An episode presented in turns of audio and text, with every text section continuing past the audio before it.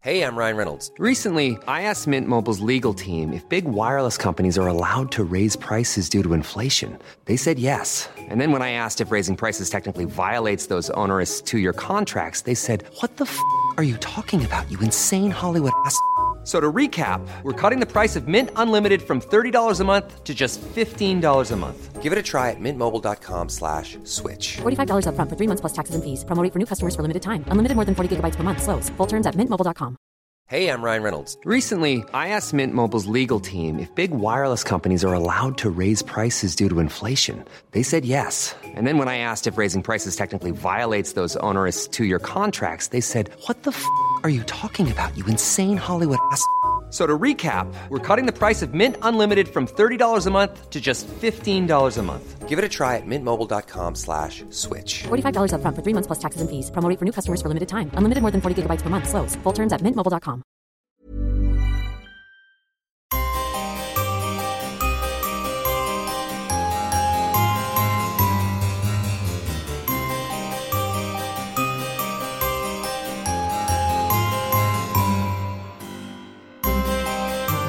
Welcome to the Poisoner's Cabinet. I'm Sinead. And I'm Nick. And this is your weekly podcast exploring the lives of the great poisoners and macabre murders from across the centuries and creating curious cocktails inspired by the dells that we dell. And it's episode 139. So close to get out of these damned 30s. Ugh, the 30s trouble you. Going on for an age.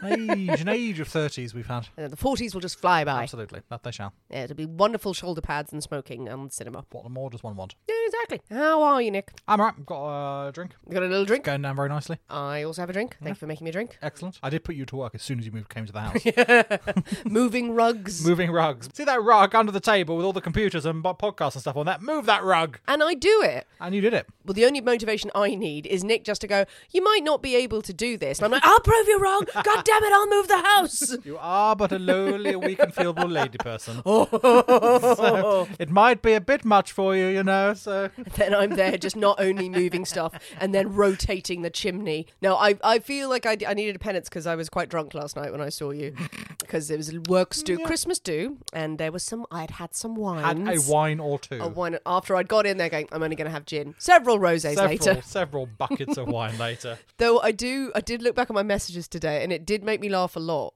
Went to see Nick and Roanna. Texted, does anyone want anything from the shop? Nick sends his message, and I go, okay, okay, and I get the stuff, and I come in and go, here's your Twix, and he's like, yes, thank you, I asked for that, and then I went, and here's some Cheetos and some Doritos, and I think we could put them together, and you're like, what are you talking about? I've just had a massive curry at my own work too. Um, Uh, exactly. And then I said, but you texted me and you said, yeah, I've, I texted you bring thicker socks Yes, because it was, I was cold. and you bought me thick snacks. I just speed read it as thick snacks. I did have to d- double check. 'cause I- Did my phone like auto correct me to thick snacks? Think- No, it didn't. That was what was on my mind, clearly. I'd only had a grazing platter and about nine bottles of Yeah. wine. But I also think thick snacks is a great phrase, and uh, I Yeah. want people to bring me thick snacks all the time. I've not come across that one before, so no. I was really having a problem in the shop because I was like, what's a thick snack? Oh. What's- Is it suitably thick? A pr- Pringles? No, they're not thick They're not enough. thick enough. I got you twisted Cheetos. They're bloody massive. And I was like, oh, this is good. And then we need a dip of some kind. And I didn't eat any of it. I had sit there, I had my you were Twix, and I was full. fine. Oh, yeah, sorry. The thick snack's a bit much, but a Twix, But please. Twix, there's always room for Twix. Yes, always room for a Twix. That's dessert. Absolutely. So yeah, thick snacks are in Thick order snacks. next. uh, Thick snacks are the way forward. People do chip in with what you think a thick snack is, and it's not just us. you know that phrase, right? That's oh, I mean, if you call someone a snack, yeah. and then you're thick, thick snack. Is it? Is that a thing? Oh, that makes you so sad inside, doesn't I am it? Slightly dead Oh, inside now. You need to put that on your Tinder profile. thick snack. Thick snacks. God, you're you're literally No, crawling in on yourself. Shush now. I just like seeing you uncomfortable. It's funny. Mm. Uh, Well, any poisonings this week? Um, me after too much curry last night. Is it good curry? It was good curry. It was like, oh, I've eaten too much. Oh, I love a good curry. Uh, so that was quite, but not really poisoning. Overindulgence. It is the season for it. It is the season for where it, there's this is true. constant bloat. I am finding that. It's like, Along with your thick snacks, we've got constant bloat. It's a delightful, delightful Tinder profile going on here. Intro, thick snacks, and constant bloat. it's like, oh, sexy. yes, there will be a niche. And they're like, oh, tell me more. Quite a niche, I feel. Not one I want to be involved in, to be honest. I don't know. I was lying in bed this morning, very hungover, watching Love Actually. I need something soothing and Christmassy while eating a thick snack that I'd ordered from Deliveroo, i.e., a McDonald's. the shock and the shame. Yeah. Shameful. So I think I've poisoned myself with um, with with sinful, sinful food, which was See, delicious. McDonald's always seems like a good idea, was a great idea. and then you have it, and it's like, oh, no, that was horrible. I very, very rarely have a I haven't had one in, McDonald's. what- for ye- in years. their, their chips are amazing. The chips are good. Can't no And deny that's that. what I wanted. Especially when you dip them in a banana milkshake. Monster. oh, banana milkshake. What's Yep. wrong with you? Chocolate milk, nap, no chocolate milkshake. Banana milkshake, the greatest poison of them all. Banana milkshake's the best thing ever. Full of chips. Do you ever think of the other way and just drizzle the milkshake? No, that's over the weird. chip? No. That's weird. That's, weird. That's weird. That's a thick snack. Oh, you've ruined that now for me. Oh, I hate you. Oh, you've not had a McDonald's in yeah, I years. know. Well, no, I don't want one ever again. Well, okay. Well, speaking of weird food combinations involving banana milkshakes and ruining things for your Ruining friends and bringing them thick snacks at night, which could be read in so many ways, really good. I think it's time for us to thank our delicious, always thick Patreon subscribers Thank you very much uh, to Caitlin Dyer, to John Miller, to Fee White, to Alicia, Paul McHugh. and to Tina Claycomb. Thank you very much, darlings. Beautiful, beautiful, lovely lot of Patreon subscribers. We are so delighted you have joined us. We've had fun over on Patreon this week. It was uh, it was a fun episode. Yeah, that was good. I Yeah, enjoyed that I one. enjoyed it. It was mm, mm, mm, mm, mm, tasty, tasty, tasty Patreon stuff. Some extra stuff coming out in December as well. And thank you to all the Patreons who have helped us with the merch stores, which are back open and live for you people. Requested many times of people, bless your hearts, who keep saying, like, where can I buy merch? Uh, there were lots of issues with different stores. So we've got two. We've got a UK store. We have a US store, which basically means, yes, there's two locations, but it means you don't pay stupid shipping fees for one place or the other. Have a look, have a browse, see if you like anything Yeah, on there. I'm, I'm. Apparently, my stuff's been shipped. I'm very excited. Oh, I've some- ordered stuff too. I've ordered some bits. and I was like, oh, looking forward to that to arrive. There's the Poisonous Cabinet logo, but also we've done some Aunt Gordon paraphernalia for the alumni, also arsenic alarms, and uh, some of our most loved catchphrases are appearing on items. It's all there. Well, Nick, are you ready? To drink cocktails and talk about poison as he sips his red hook? Okay. Yeah. Yep, yep. Or, or, or we could drink poison and talk about cocktails. That too. There's many options here. It's Christmas. I mean, Yeah. everything's poison with the bloat. Poisoned with the bloat. That does sound like a very it really does. doesn't it? It's just a old-fashioned Vic- way to Victorian sort of. Oh, he's got the bloat. die. On the death certificate, she was poisoned by the bloat. She fainted to death, and her sister poisoned by the bloat. The bloat got her. You know, it's a big bee painted on people's doors. oh, I love that. Sometimes you want to warn people, Yeah. like my Or perhaps it's stomach a is picture of a distended. bee. A picture of a bee, Yeah, like a, bu- a buzzy like bee, a bu- buzzy bee. and then people are really confused. Yeah, because like a big just letter B in blood is somewhat dramatic and somewhat off-putting. Yes, and but a, a picture of a nice bee is a is a warning, but also It's a not bee. terrifying. but then it doesn't give you any indication that there's bloat. Then you're just like, "There's is your house full of bees? What's Yeah, the you could- problem I, here?" I can go here. I may get honey. I may get the dread bloat. Oh, I like it. The jeopardy. Yeah, Jeopardy. Which one's it going to be? Well, you know, screw the Christmas decorations, everyone. Uh, let, should we go over the first one? Whatever that one was. Let's have a cocktail. Hooray, hooray, hooray. It is my story this week, and we can't, we can't, we can't possibly have a story without a cocktail in hand. As you know, dear listeners, every week we choose a secret ingredient that is inspired by the tale that we tell, and it will flavour our cocktail of the week. So, my pick, I had quite a lot of sort of random choice in this story, but I went with one because I thought, you know what, I can't believe we've not done it. The secret ingredient is cherries. That's very exciting. It is, because love a cherry Absolutely. that I feel like that opens a world of possibilities for good classic punchy good goodness. That it, that it does. There are many, many, many options there. You say, you say cherries, now, that's very exciting. 'Cause you- There's cherry brandy. Yes. You guys have cherry. There's like a cherry liqueur, cherry brandies. You have maraschino cherry. Yeah. So many cherry-based options. And and actual cherries in And the actual drinks. cherries. I'm hoping there is one in there. I like to eat them. We'll find out. Nick, what have you devised for us? I'm quite looking forward to this one. We're having a New York minute. a New York minute. Yep. Perfect because our story this week is set in New York. How marvelous! Hooray! You know what the expression is.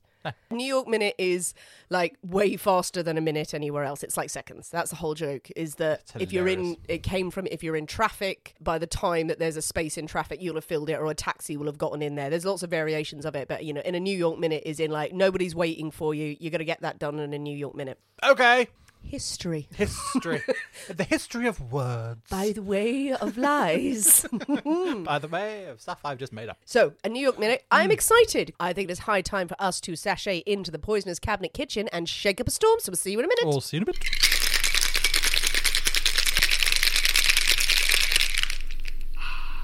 And we're back. Hello, So, a New York minute. New York minute. It's a brown. Brown It's a drink. brown Yeah. Mm. drink served as well in the very beautiful glasses. I always love it when you use these glasses. I like these glasses. Do note this when you when we put out the cocktail picture because these are very exquisite glasses. now, they have a garnish, They do. which has gone a bit weird. Why has it gone weird? I think they're coffee beans. They are. are. I know they're They coffee are beans coffee because I beans. saw you put them in. Coffee beans. So that's really intriguing, but they also now look like rabbit droppings. They're, they're not that. They're not that. They've swollen and a bit weird now. I'm like, um, okay, Yeah. maybe mine are. I don't know. This They're- is they're- Nick's this, way. this one, this recipe calls for some coffee beans. If you've picked this out, then I have high hopes. I think your excitement speaks for itself. So, should we taste? give it a go. Dive in. Merry Christmas. Merry Christmas. Oh, oh, mm, mhm, mm, mm. Ooh, that's that's alcohol. Uh, There is definitely some alcohol in That's spirit forward. Oh, Sorry, I'm moving my, my lips over my teeth. Hooray. Oh, that's very smooth. That- Nick's very happy people. Which is good because you seemed to, you were maybe on edge when I came in, making me move rugs and things. That's tasty. That's very smooth. there. That's good. Hmm. Scrumptiousness. Ooh. What's that- What's oh no, what's that now? What's, what's that? There's something new. Sometimes we should film this because the look of wonder in my eyes as I was looking, I'm like, what's that? So it's got hints of a red hook about it. So I think it's got vermouth in it. Has it got red vermouth in it? How's got red? Has got vermouth red in it. vermouth. And then there's another bit of bitterness, but then there's almost a chocolatey feel, like something smooth and silky. Oh, I don't know. Talk us through it, Nick. Do we Tell us go- everything. Any, any other? Any other guesses? well, I'm going to say bourbon. there is no bourbon. There's no bourbon, There's no bourbon in here. but it's brown. It's brown. There's no bourbon. Has it got chocolate in it? Nope. No. Coffee? Apart from the beans, One nope. from the bean. What? Rum? Nope. Tequila? Yes. What? And I, I, was know, joking. I know you were joking on that one, but yes. Tequila is not brown, but then the red This vermouth. is- I, I this don't know is- why I'm going. Oh, that's the only thing that's brown. whoa, whoa. So this is it. This is a tequila cocktail. I'm, a, I'm why? No. So it is. Okay. It is a base of tequila. Then we have the sweet vermouth, but a really punchy. I've used punta mez on this one. It's Yes, not a I martini. thought you might So have. it's something really hefty. Maraschino cherry. Of course, Of yes. course, but it's I maraschino. shouldn't say anything with cherry. What am I Yep, There's doing? maraschino cherry in there, um, a little dash of sugar, and then we have some whiskey bitters. Ooh. So if you know if you remember a while ago, we did when we did one of our unboxing videos, I randomly bought some barrel aged whiskey You did. um, bitters, and these are used in in here as well, Goodness um, gracious which I think me. potentially is where some of that chocolatey coffiness is coming Yeah. from, maybe from there, and also a bit of coffee from the beans as well. Indeed. And then just yeah, stirry, stirry, stir. that you definitely can tell the difference Oh, yes. between your red vermouth and it is worth if you're really building a serious cabinet investing in two types of red vermouth Yeah, absolutely. given that it completely changes the complexity of a cocktail yeah that makes that makes all the difference Yeah. Ooh, no, and as I'm tequila really, really pleased with that. I mean, it comes very highly rated because when you said cherry, I was like, right, okay, maraschino. I love maraschino. There are Yeah. so many cocktails I love with maraschino. Love in. it. Gin and bourbon and all sorts in there. So basically, I put maraschino cherry, and this is the second one. The second most highly rated. The first most highly rated we'd already done. So right okay it was it on difference on different, yeah. so what's the first most highly rated Oh, And it was a um, it was a red hook. it was red hook of course of course which is a classic for a Which is a reason classic, absolutely. So this is yeah, this is a variation of that. You're using tequila rather than the bourbon. i like Um, that a but it's lot. really good. But I very nearly did a last word. Uh. Why would you do that? which is also like, one of my personal favourites Mm. with the gin and chartreuse. But I thought that's too chartreusey for Sinead, so I thought no, let's be nice. She likes some tequila. That's very sweet of you. Thank you. Well, this is nice because it's something different that we haven't Yeah, had before. absolutely. Yeah, Maybe for Christmas we'll have a last word.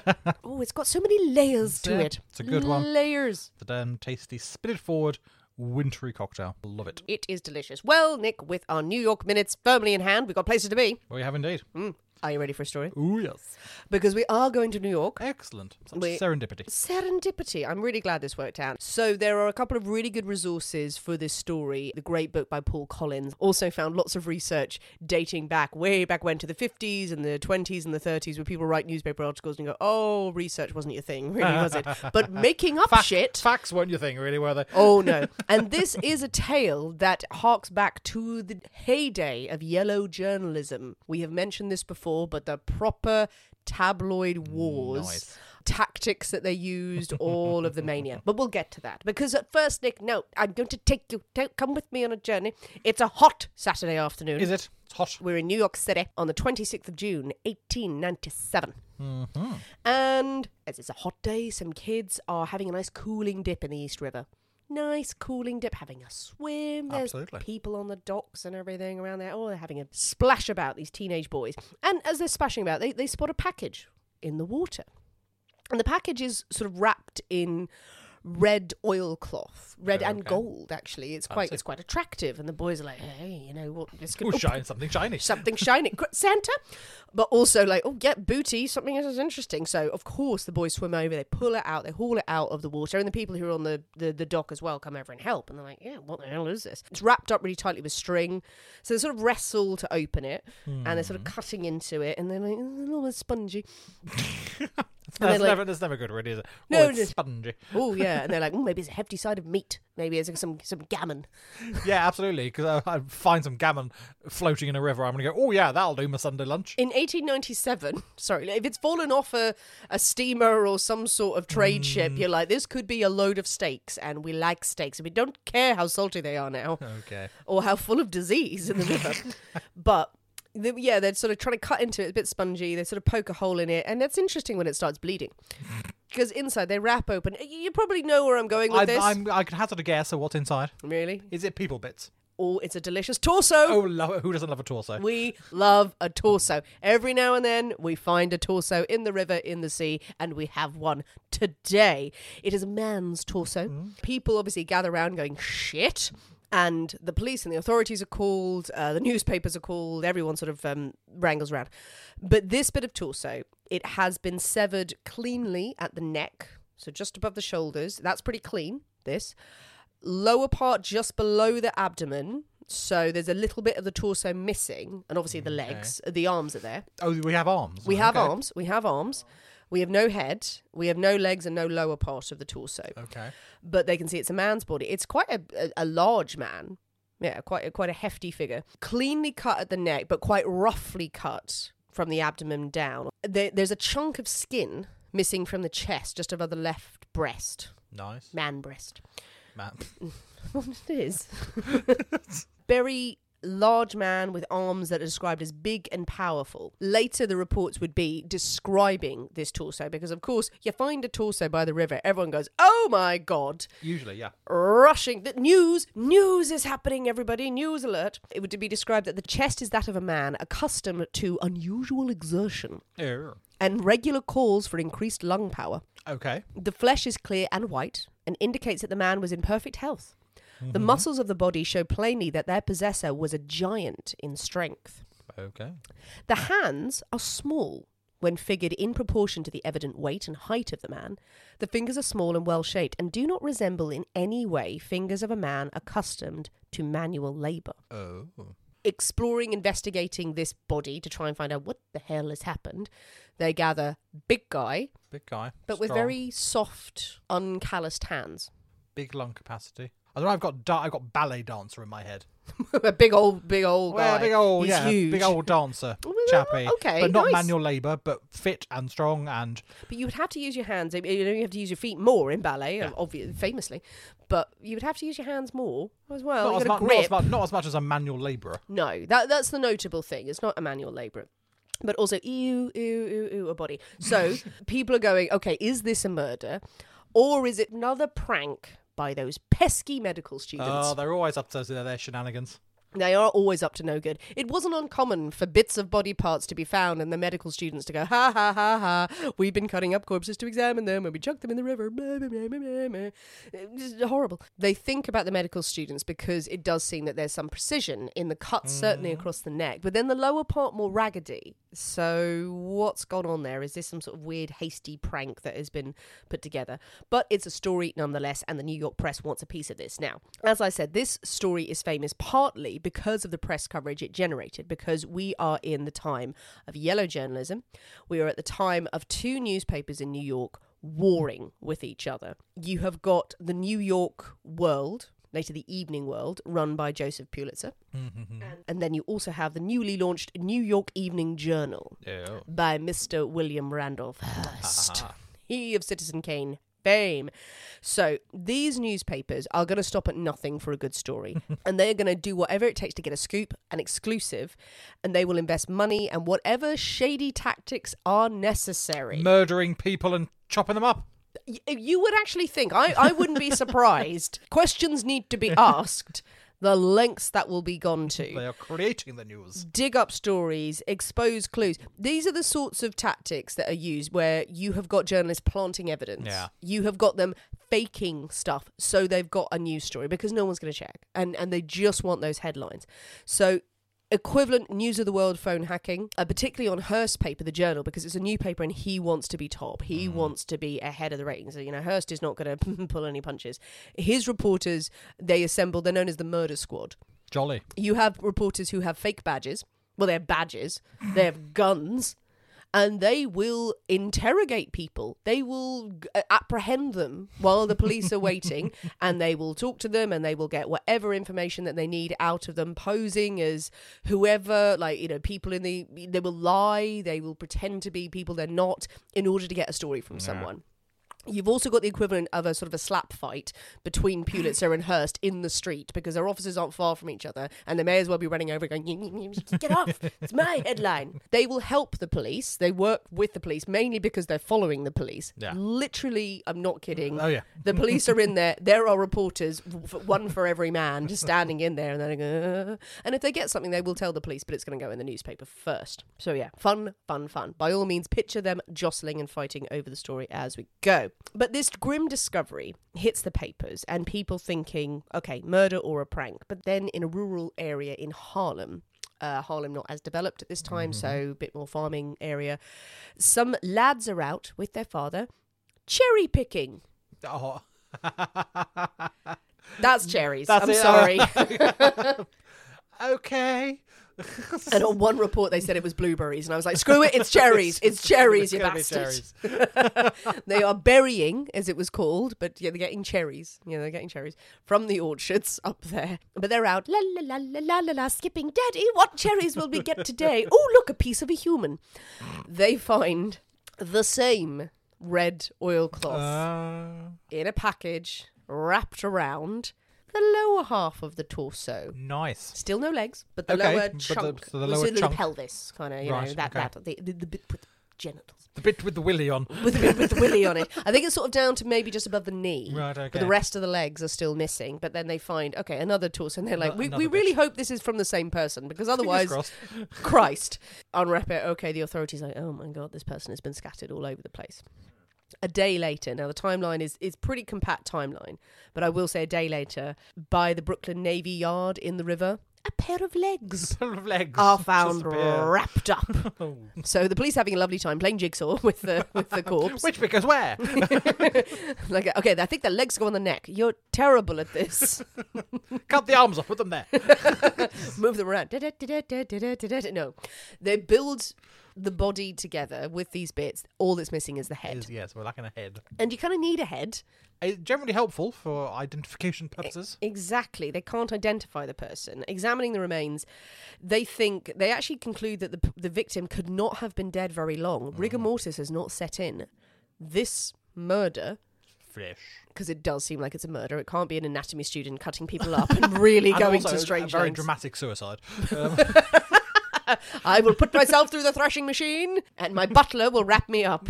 Okay, this murder has to have happened very, very soon before these body parts have been found. So again, Yeah. an indication that the person has not weighed down the, the, the parts at all. The head's missing, certainly. Yeah, they know it's been chucked off a boat and just washed up weeks later or whatever. That this is this is purposely dumped. no decomposition, anything quickly. like that.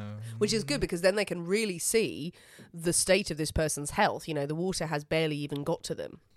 But who is this person? That's the main thing they need to work out. They would do So the need to press know. and the police appeal for information, and plenty of people do turn up when you have a dead body or bits of a body. In the same way as with the Black Dahlia, weirdly as well, people turning up and go, "I know who it is. It's little Timmy, or it's my husband who left me. It's definitely him. Please tell me it's him." And you do get some tragic people turning Yeah. up, going hopeful, Hopeful, absolutely, for some sort of closure on their own issues or whatever. Yeah. yeah. but when they come in, they can't identify. You know, there, there's Yeah. telltale signs on this body that people don't match up, and you're like, okay, it's not, it's not yours, it's not your loved one. Sorry, and also you're mad. But looking at the hands, going back to the hands of the victim, as we said, they realise he's not a labourer, but he's a really big guy. So what is the profession of this person? What do you think? Now you guess ballet dancer. Why? Well, so, so I thought some sort of performer or something.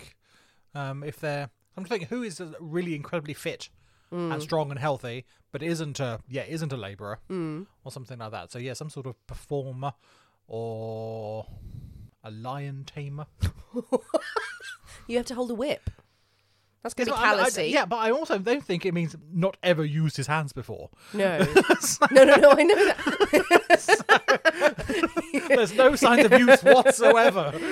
His job was being in a coma. It's just his, his, ha- his hands are limply by his side, sort of His job was a foot model, entirely perfectly preserved. banned from using his hands ever. No, I'm just I'm just saying that if you have to hold a whip, then that's going to be callousy because that's going to be friction. Everything you said though, big, fit, healthy guy, but with very, very smooth, soft hands. And they notice there's a slight wrinkling around the fingers that isn't necessarily waterlogged. They're like, huh, he's a masseuse. Ooh. Beautifully at the time, masseuse, also called a rubber. Oh, nice. A rubber. Like it. a rubber. Now they are able to work out through. How do they? How do they ascertain that? well, there's all these inquiries going on between the reporters and between the press as well. And there's one uh, piece in the New York, uh, the New Yorker actually, where they speak to a reporter who was working at the time on this case, and they would have it that this reporter was savvy enough that they were going to all the bathhouses and they would go to these places and go, "Oh, I've worked out from the shape of the hands and everything like that." whether it was a tip off, people will sort of, you know, embellish this in, in many, many ways. But they figure out, they're asking who's missing around the area. No manual laborers, you know, is anyone missing? And they find out that at the Murray Hill Baths, very popular bathhouse in New York, a man has gone missing who works there Oh, the timeline matches up. So they're making re- inquiries there and they find out that it's one William Golden Seppi. He works there. He's not been seen for a few days. A colleague of his volunteers to come in and view the body. I will quote Frank Gartner comes in, his colleague, and said he had seen the missing man in a semi nude condition almost daily. well, one one would in such an environment. I feel. Yes, you, you should take your shirt off. It's sweaty. You're going to be rubbing away and you're going to be Absolutely. strong and you're going to be doing that. He'd also seen his penis a lot. Okay. hmm Yeah. Well, if you're in the baths and things like that, and Yeah. I thi- if it's a male only sort of bathhouse type thing, then Mm-hmm. yeah, absolutely. Yeah, everyone's going to be nude, Everyone's and gonna you be know, nude you're gonna be, and like just- massaging Yeah, away. You've got your precisely. towels around you. Um, he said though that Gondel Seppi had a tattoo of an old girlfriend on his chest, and he said, Ah. "I would be able to see by the tattoo." And they're going like, "Well, Ah, that's there's a bit exactly where missing the- there. that's where it's missing. That is exactly where the tattoo should be." Also, he said that Gondel Seppi had a very distinctive penis. Mm-hmm. He was circumcised, but there was a lump of skin underneath it that he regularly used to stretch out. delightful. Lovely. Okay. I mean, that's a I mean, foreskin could have been the secret ingredient, but you you wouldn't have wanted that cocktail. I don't think anyone wants that cocktail. It's a whole different meaning of the word. But yeah, I, I include it because it does come out later on and it is used Okay. in court. But still, Oh, God. yes, the big bit, bit, bit, of, bit of floppy skin, Frank is telling him. Everyone's like, you and you, were you two You- you really know good quite friends, weren't well, you? don't Yeah, you? yeah, Yeah. And and he did say, and apparently Frank did say he used to stretch it out. It's like, in what context? Why? What you do? Look, guys, woo! Okay. But anyway, they have a name Where, now. where was this bathhouse? I don't know if it's still there, the Murray Hill Bathhouse. but they have a name. Now, William Gundelseppi is German. He's actually Turkish, apparently, by birth. His background, the details of his background are, are, are not really shared in a lot of the Mm-hmm. research. This case was at one point called the case of the scattered Dutchman. Right, but he was actually German. German, Uh, German maybe Turkish. women and Turkish. He was like, mm, don't let the facts Never- get in the way of a good story. And Absolutely. in that article, they say he's German. Right, so actually never been to Holland at all. I don't think the writer had ever been to Europe, so eh, there you are. But they have a name. That's the important thing. So now the police need to find out more about this man, and more importantly, the newspapers need a photograph, and they want to get in the inside scoop. So everyone is now scrabbling. We need to get to the family. We need to get to his loved ones. We need to find out about this man and find out all the stories and the dirty details. So the investigators find that he had been a tenant in a house in Hell's Kitchen. Some people say it's actually on Fifth Avenue in two different places. Yeah. No. but at this house where he is a tenant, the landlady is called Augusta Knack. She is Excellent name. 36, German born again, so he's German. You're gonna say Yeah. that. She's a midwife by trade, and her looks are described as pleasing but repellent. Pleasing but repellent. That is How a does that curious work? combination, yeah. They're sort of, ugh, marry me. Same. Not sure how that works. I don't know. I don't, whether it's something that you know is bad for you, but you keep going back for it. yeah, maybe. It does remind me when I heard that phrase, it reminded me of a friend, I think I might have told you, who tried a Bloody Mary and kept going, and every sip he'd go, blah, blah, but then kept drinking it. He's like, I like it, but blah, but I like it. I was like, "Hmm, there we are, pleasing but Pleasing repellent. but repellent, yeah. She was also described in different reports as about 200 pounds with a wide, flat face, small eyes, not much of a nose, and a sullen mouth. Okay. She is a barrel of laughs. She sounds grand. Yeah. Now, Augusta does seem to like being very, very close to her tenants. Just very, very close. She was married previously. She apparently had had seven children. Uh, They, they don't figure in this story at all. No. They're just, they happened. They happened. They but were there. she was married to a baker named Herman. Uh, baker, he, he drove the delivery truck for the bakery. Yes. But they'd separated. They'd separated. Okay. Golden Seppi had moved in to the house. And then when husband went away, he moved into Mrs. Knack's bed. Okay. Yes, him and Augusta shacked up. now, there was a bit of interesting business with the press before the police even got to talk to Augusta. Again, from this report that was given to the New Yorker in the 1950s by a reporter who had been on the scene, um, a man named Ned Brown, and he used the most elaborate way of getting a photo of William, which I'm going to paraphrase here off script. He basically bought up lots of fancy soap Right. Lots of lovely, lovely soap, really good quality soap. And he went round to the neighbours of everyone else in this tenement building, Hmm. everyone apart from Augustus. And he went to all the housewives and he was like, We're giving away free samples of this lovely soap. And if you like it, I'll come back later and you can pay a nickel for it. And he knew it was really good quality soap. So he'd paid for it. He's posing as a soap spa- salesman. All the women get their samples of soap apart from Augusta. And he knows that all the women are going to be kind of chatting. They're going to be Yeah, out on the perhaps fire so. And escape She's gonna be going. Where's my soap? where's my soap with the amazing soap because if he went round and knocked on the door and posed as a soap salesman she'd ch- close the door in his face Yeah. probably and go fuck off so he builds up demand for the soap earlier then goes round to her apartment according to his story knocks on the door and she's like where's my soap where's my soap i've heard about this soap and he's like oh yes madam oh of course i'll give you a sample can i come in it's like yes get in here i want my free soap gives her the soap. She goes away and she's like, "Yes, I'll pay you the nickel for for the soap." Goes to get the purse and he sees a picture of William on the side table. He nicks it. He nicks it and walks out with it.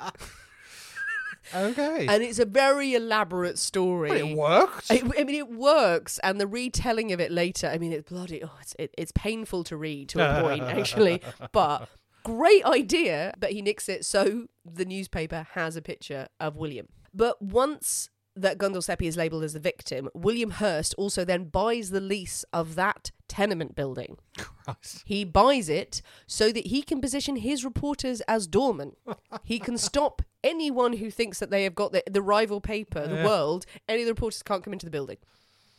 again, allegedly, he had his reporters cut the lines of all the payphones in the area so that if any of the reporters were on the scene and they had a story, they couldn't bring it in. This is th- this happened. Yeah, it's mad. So deter. What else is there? There's no there's no internet in 1897, Nick. Did you know that? I don't know, really.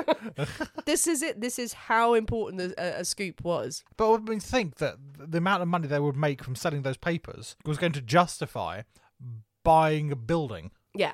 It was just the lease that he Or- got on the apartment allegedly. So, So, or yeah, rent renting an apartment and doing all this this stuff. apparently, the Journal Sales, which was a new bill, a new newspaper, over the course of this investigation, by the tri- by the time the trial involved in this story happens, the circulation had doubled.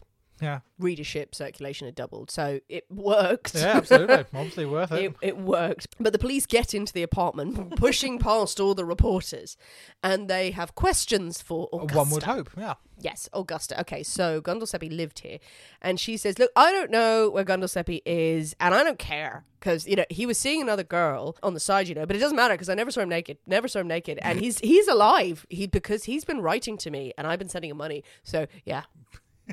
Roundabout way of saying Yeah. that. She's a very stout, very kind of mm, mm, mm, gives nothing away, but but says, "Oh, Gondelsepi's alive. He's been sending me letters all weekend, uh, the telegrams, telegrams, asking for money, and I've obliged. You know, I've, I've, I've looked after him. okay. Okay. Uh, the police are like, we're going to note that you are literally clearing out your apartment as you're saying this.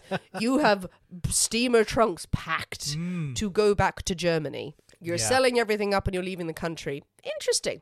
Can we also see these telegrams that he wrote you? It's like, yeah, here you go. Okay, his name's spelt wrong. he spelt them with a six. Oh dear. So there's also reports in a stroke of I don't know what it is. I don't know if this is genius or just madness. The police, and this is a very short timeline, so this Hmm. could be a hyperbole, but apparently open the door of the apartment to the to the sort of corridor outside, and they've propped up the legs from the corpse outside. Go, do you recognise these legs? okay, I mean that's one way to get an idea, I suppose. And she just goes, "How am I supposed to know?" Probably going, "You've it's like just a pair got of weird legs." legs. yeah, I'm. I'm mm, Bring her the Okay. legs. Do you recognise these legs? No. no, I really what? What's don't. What are you happening? doing? But regardless of, of her leg denials, thrice she denies them, the police remain suspicious because One, she's, unsurprisingly. she's she's weird. You know, the leg thing didn't work, but she's she's just been suspicious enough. So they bring her in and go, no, no, no, you're coming down to the police station. Hmm. They do find she's got three hundred dollars stuffed in her corset Mm. that she had taken out for a bank account. Like just busting with money. Now it also transpires later on that an undertaker nearby that she knows quite well for a midwife. He says that he rented her a horse and surrey a couple of days beforehand, her and a German gentleman. Oh. She goes, Never met the Undertaker before in my life. No idea what's going on there. And he's like, Well, we have met. now the thing, okay, we've got Augusta in here. Something taint right. No. Yeah. We need to talk to the men in her life, the other men in her life, for she was married, as we said. So they're going to turn to her husband, husband Yeah. Herman. Herman the husband. Okay. Her- Herman, uh, the separated, rejected. Maybe he's got things to say. Maybe 'twas not a butcher that cut up the man, but a baker with his rolling pin and his cookie cutters. Yes.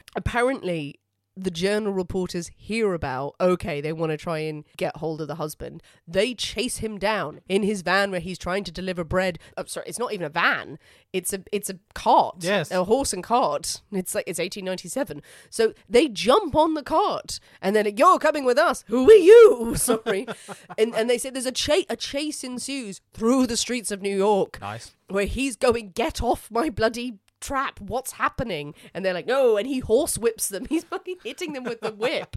and then the police are called and they're like, oh, we're bringing him in for questioning. And the journal writers are like, yeah, yeah, we helped. We helped, We helped absolutely, yes. apprehend him. And they It was write all about us. Hmm. it. Oh, in the evening, po- in the evening edition, it's like, oh, yes. And he's like, what's going on? they bring the husband in and sort of say, "Okay, you've you've left your wife. What's gone on with this body?" It turns out he has a cast iron alibi, Andy. which I think we could all relate to. He had been out drinking all evening. He was on the sesh. He was on the sesh. He was on the sesh, and he had many witnesses who confirmed he was on the sesh because he was leading everyone in drinking songs. Excellent. in the tavern he was at. He was singing away all night. Singing away. Good for him. yeah. So they, so they write him out. They write him out completely. Not him. But then it transpires another man Oh. had been lodging at Augusta's house, Oh. at her lovely lodging house, because once Golden Seppi had moved into her bed, another man Oh, moved Well, into the there's- spare there was a spare room. room, absolutely. There was a spare room and spare person for shagging. Mm. Now, this man turns out to be a barber called Martin Thorne. And Thorne cannot be found Oh. by the police, by the reporters. They're digging around trying to find information on him. Now, it may be that he was at first. They got they got a false name. They didn't get the name Martin Thorne. I think Augusta gave them a different name. So there is a report that one detective goes to every barber in the area to sort of casually talk to the barbers and see if they find out stuff. Now I don't understand why he couldn't just go in and go, do you know this man? Do you know a barber? We're investigating this. But apparently he goes in and gets shaved everywhere, every, Every single time. single time. And there's only much so much hair on your Well, body. exactly. It's the, like, the fifth barber's going, you haven't got a face left. I need a skull polish, sir.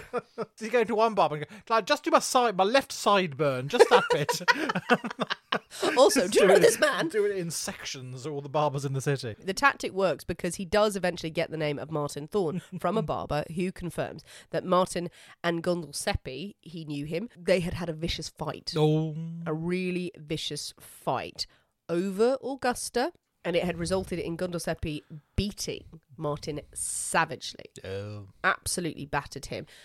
And Martin had ended up, Martin Thorne had ended up asking around to different barbers, like, I need to get hold of a stiletto. A knife, not the shoe. No, no, nice, nice pair of heels. That'll impress Augusta. Absolutely. We want to try something different in the bedroom. But yes, he was asking about knives. He was even asking about poison. He was asking about chloroform, about how to use it. So, okay, this is interesting. At the same time, the police also get a tip off from Long Island, Oh. a farmer in an area called Woodside in Long Island. And he says his ducks are very sick. Okay. They're also covered in some red goo. Okay. One write up for the story was the case of the Crimson Ducks. These are the Crimson Ducks. Excellent. Love well it. done, well done. But he says his ducks have been getting sick from the water and from the area, obviously, where they've been feeding. They've been getting sick, and also they've got a red residue on their feathers, and they think it's related to an empty property that's in Long Island. Also, I found his head. the ducks first. He spent 20 minutes arguing about Exactly. his ducks. and My he- ducks are sick. My ducks. Oh, yeah, and then there- there's a head. the police obviously head up to this property. Duck, duck squad is sent Duck- out. So, duck squad on the case. Absolutely. The ducks are ill. I would be first out there, obviously, going, screw the murder, the ducks. The ducks are my friends. Don't talk to me. Imagine me interviewing them. Quack once for yes, twice for no. That was three times. Oh, okay, I will go out with you. anyway, they go up and help the poor ducks. No, they go and investigate this property. It's vacant. But they find out from the, the, the owner of the property, the landlord, who said he had rented this property out to a Mr. and Mrs. Brown. Brown? Sounds Brown. but German. That's doesn't quite it? Germany. Rome. Brown. I mean, it might just be Braun, but I've just gone Brown because it sounded like Brown otherwise. Police show the landlord a picture of Augusta. And he says, yes, that's her, Mrs. Mrs. Brown. Oh, Augusta rented Oh. a cottage sneaky behaviour. with a man. And interestingly enough, the landlord said, yes, eh, the man and woman turned up, and then another man turned up a bit later. But only the man and the woman left. And then he left without a head. also, this landlord is watching that property very fucking closely. He's just like, please be sex people, please be sex people. oh, you baby murderers. Mm, I'm out. But the police go in, and in the property, they find a knife, a saw, and a gun Yeah. covered in blood. Now, I will say there are two sets of reports on this. This evidence is found. Some people say it's found in Augusta's apartment.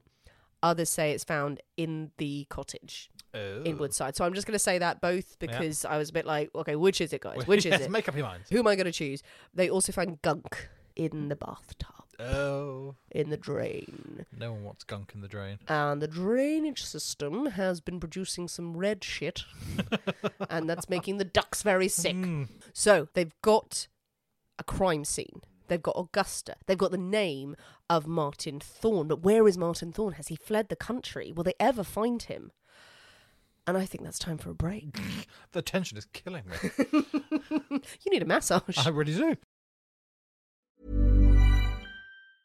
As a person with a very deep voice, I'm hired all the time for advertising campaigns. But a deep voice doesn't sell B2B, and advertising on the wrong platform doesn't sell B2B either. That's why, if you're a B2B marketer, you should use LinkedIn ads. LinkedIn has the targeting capabilities to help you reach the world's largest professional audience. That's right, over 70 million decision makers all in one place. All the big wigs, then medium wigs, also small wigs who are on the path to becoming big wigs. Okay, that's enough about Wix. LinkedIn ads allows you to focus on getting your B2B message to the right people.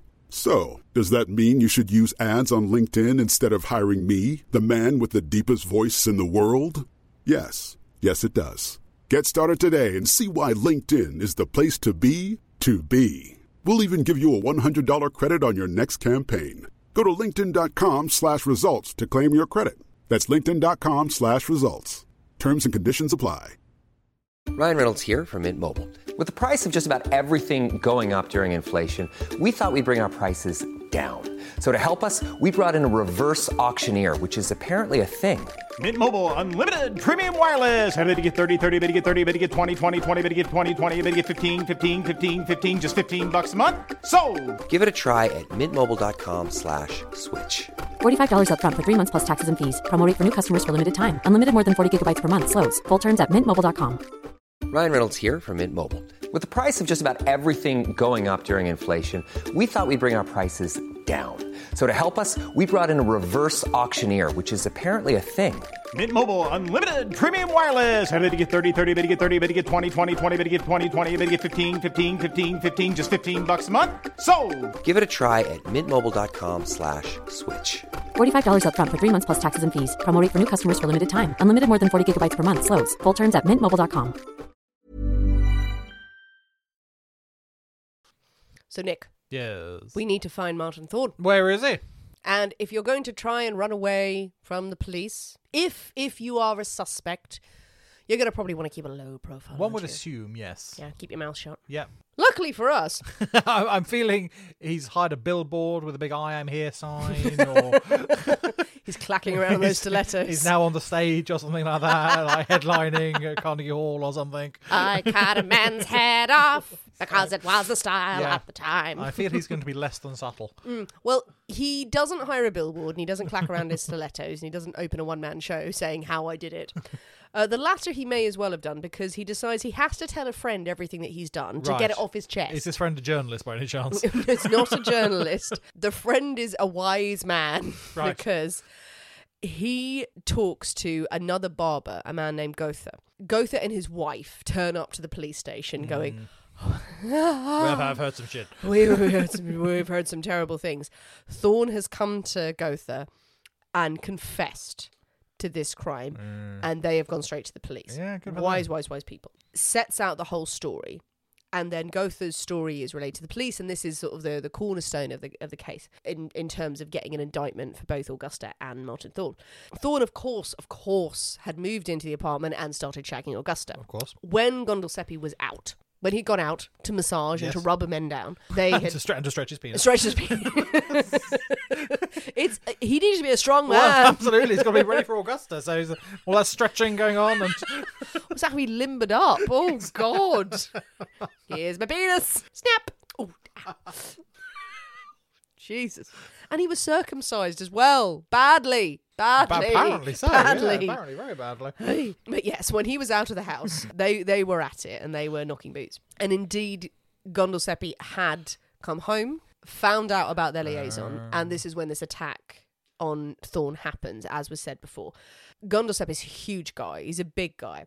Thorn had apparently drawn a gun on Gondolsepi, like, you don't you come at me.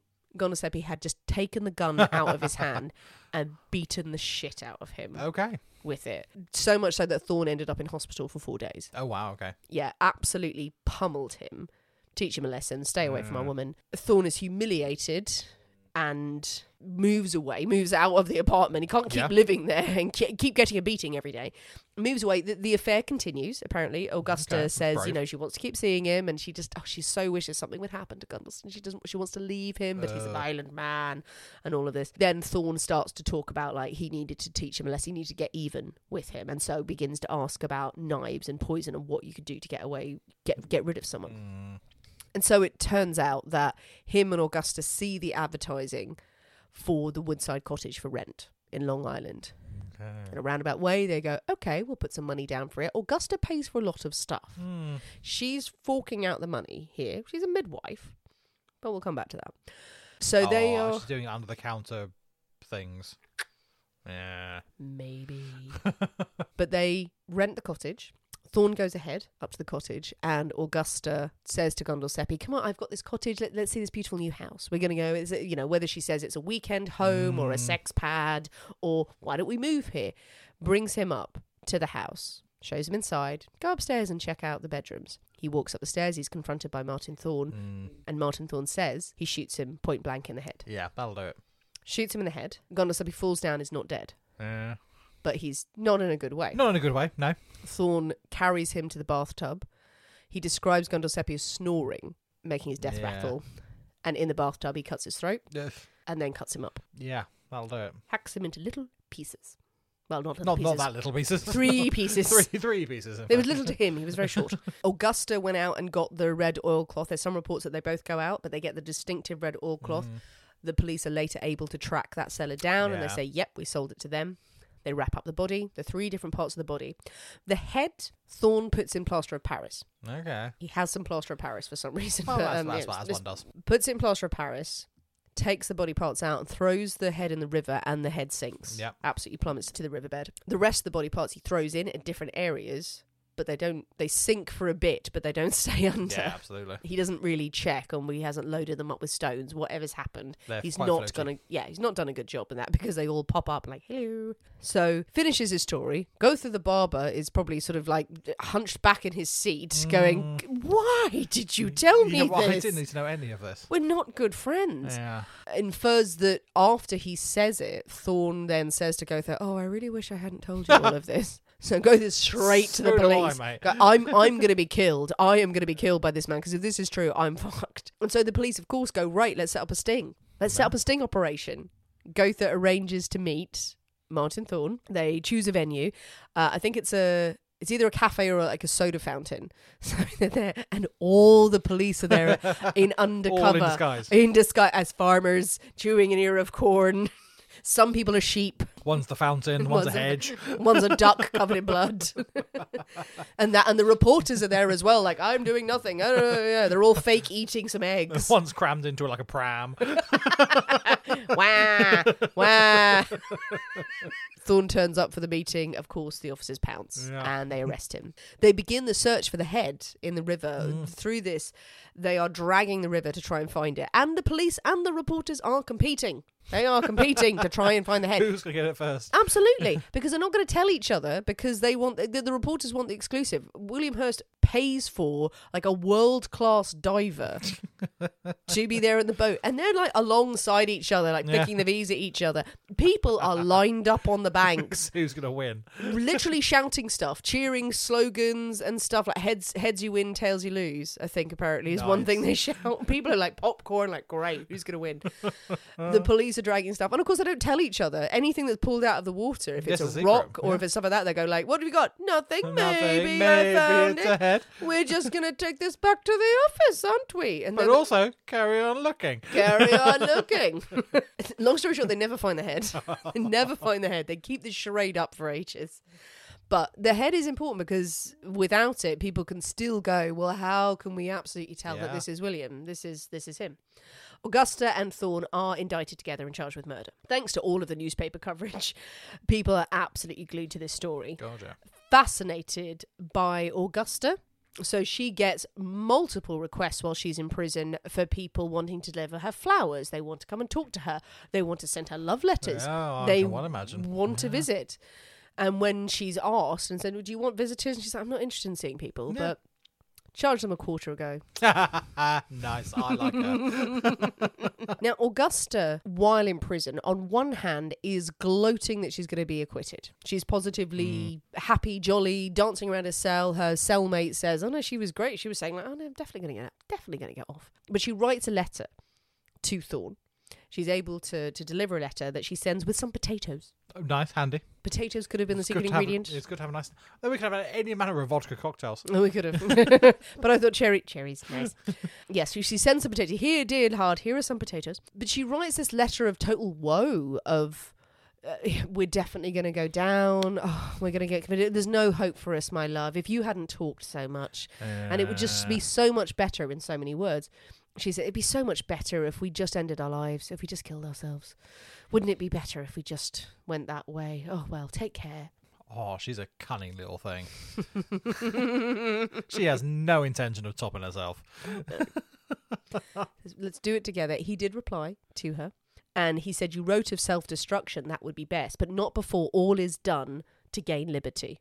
Mm. So he writes this letter, sort of saying, "You know, y- I agree with you, and I, I, I have a morphine subscri- uh, prescription that I can get some, but after the trial is done, After- let's let's after it's try done. everything." And she's probably going, "Fuck." Oh, fuck. The reason we know what's in the letters is because the person delivering the letters takes them straight to the journal. well, he must be paid a pretty penny for that. Oh, yeah. he's going to be going absolute fortune to Oh. get to reveal that content. the journalists are going to be saying you get anything from them we will double whatever Yeah. you are being paid by the inmate because you would pay and say well we'll Yeah. deliver my letter everything so everyone's reading it and putting it in the press and they're like oh for god's sake you know so she's like damn so yeah is she go- trying to say to him you kill yourself before you stand trial because you are just chatting away yeah. Augusta does give an interview to the world, not to the journal. William Hurston. Oh, god damn it. She doesn't say anything about Thorn. She doesn't say anything about Gondolsepi. She just talks about her husband, Herman, saying he was just a brute and he was an abuser and he was physically abusive and he was a philanderer and he was awful. But she just says about Gondolsepi,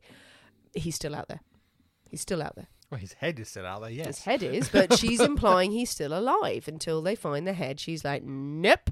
But we've identified his penis. It's a very weird penis. Herman reads this straight to the papers and go, okay, fine, I've got a Yeah. story for you. Augusta, midwife? Ah, she's Hmm. an abortionist. yeah. Yep. Performing illegal abortions. Not only is she doing that, few people have died.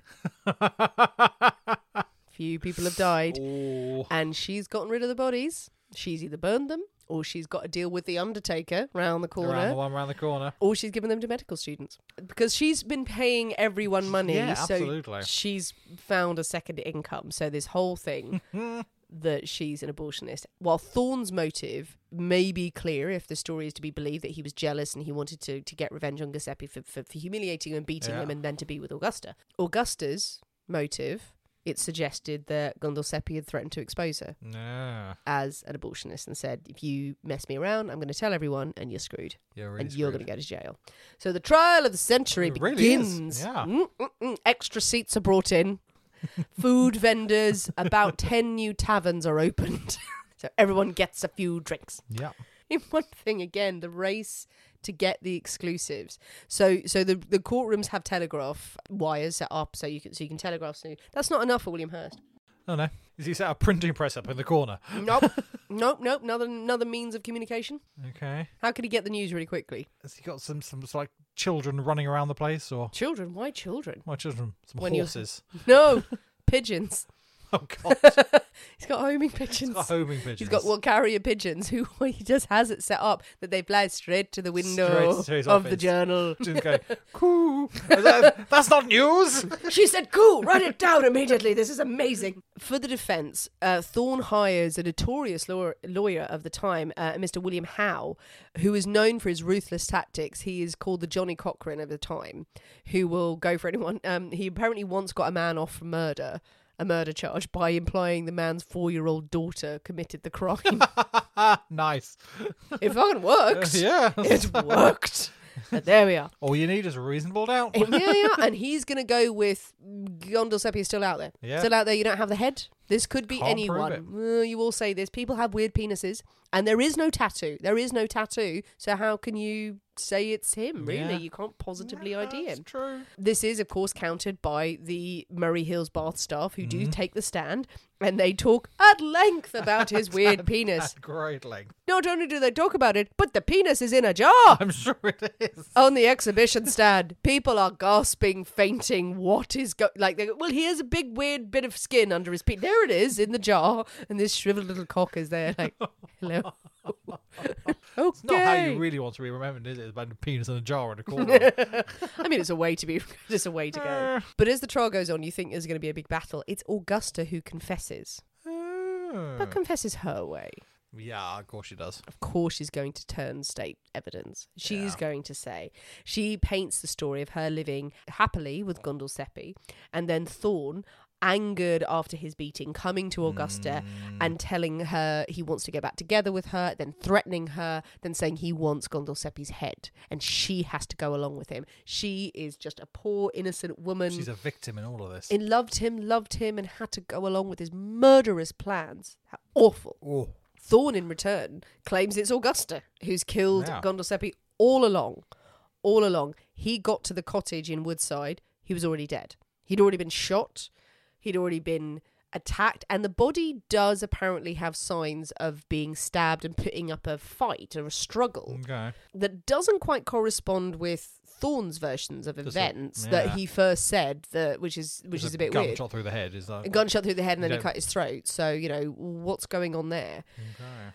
Uh, but he says it's Augusta. It's Augusta who's done all of this. He decides in court. Maybe the you know before when he was telling the story to Gotha, he was trying to protect Augusta, but now oh they don't care. Yeah, They're absolutely. going to go for each other. His lawyer Howe presents Augusta and describes her as Lady Macbeth and all of the Borgias combined. Okay. And he said of Thorne, uh, he said, from my first interview with him, I found him saturated with chivalry, ready, if necessary, to yield his life as a sacrifice to the Delilah who has placed him in this present position. Mm, compelling stuff. There is a second trial. First one collapses because one of the jury members passes out from appendicitis okay. in the middle of it, and they have no alternates or anything at the time. They're like, oh shit, we need a new trial. Start all that again. But yes, this back and forth with Thorne giving evidence claiming Augusta had shot Gondel Seppi. It was her all the way through. Other witnesses coming up, uh, children claiming, oh, Augusta was at home the whole time. I saw her every day. Money, please. Yeah. You would think, you would think. But in the end, after three hours of deliberation, the jury finds Thorne guilty of murder in the first degree. Augusta is found guilty of manslaughter Yeah. because she turned state evidence. Mm. Thorne Sneaky. obviously gets a death sentence. Mm. In August 1898, he goes to Old Sparky in Sing Sing. Yeah. Before he died, Augusta sent him a fruit basket Oh, for fuck's sake. in time for Christmas. Nice, with some lovely cherries in there. Yes, I'm sure there were cherries. And a letter asking him to find peace with the Lord. Oh, you can fuck off. He tore the letter up. Yeah, I can well imagine. Augusta was found guilty of manslaughter, as I said. Augusta was sentenced to 15 years, but she was released after just under 10 years. Mm. She went on to open a, s- a fancy goods store no, everyone loves some fancy goods. That's a goods in New York, but she had uh, she changed her name. She lived in anonymity for a while until another torso murder was committed in New York, and there was a similar crime, and people tracked her down, uh, and then said, "What do you think of all of this?" She's like, "Fuck off." Fuck off. Or Um, pay me shitloads of money. Well, they well she ended up bankrupt. Yeah. and sort of disappeared from public life later on. After the trial finished, uh, Gondosepi's coffin, there was a viewing of his coffin, which 10,000 people attended, and it had a glass top. Oh, God. Mm. yeah, that's just morbid, isn't it? It's just like a glass top. Oh, like a man with no head. Like, I bet I can work out where his head is. it should be noted that d- during this investigation, rewards were offered to find the head. I have no doubt. Yeah. And people were out scouring the countryside. Yeah. Children were looking through woodland and, come on, kids, let's find the head. But they never found it. Never found the head. lots of postscripts to this story, but the final thing that I liked about it is that bullets were found in the Woodside cottage. The gun had been Oh, fired. yeah. Those were turned into scarf pins by the DA. Oh, God. Wow. so there you go. That That is would- the story of the scattered not Dutchman, William Gundel Seppi. That is a excellent fucking story. That's really, oh, I like that story. It's got it's all it's all everything going on there. I know. Again, mad. it's it's a mad story. Um, as I said, there's there's there's resources and, and a great book written by Paul Collins, and other bits of bits and pieces that you can find on the internet, written at the time, written later on, and it's just insane when you look at the amount of hearsay and hyperbole Yeah. that was used. Some of the the newspaper reports that were put out at the time when they had no ever they didn't even know he'd been murdered they didn't even know who was involved and people writing whole pieces about we're pretty sure it was the mafia yep and we think it was a dinner party and we're going to set the scene the dinner party was sitting and they had a glass of wine and someone insulted his woman and he was shot and killed and cut up because that's what the mafia do and they put that out as Yeah, a story Absolutely. But people out there lapping it up, going, bring it on. I want 12 copies of that paper. Or there's a lot going, or Augusta. Oh, Or you're, You're, you're a Augusta. sneaky bitch. she is up there with the bastodometer.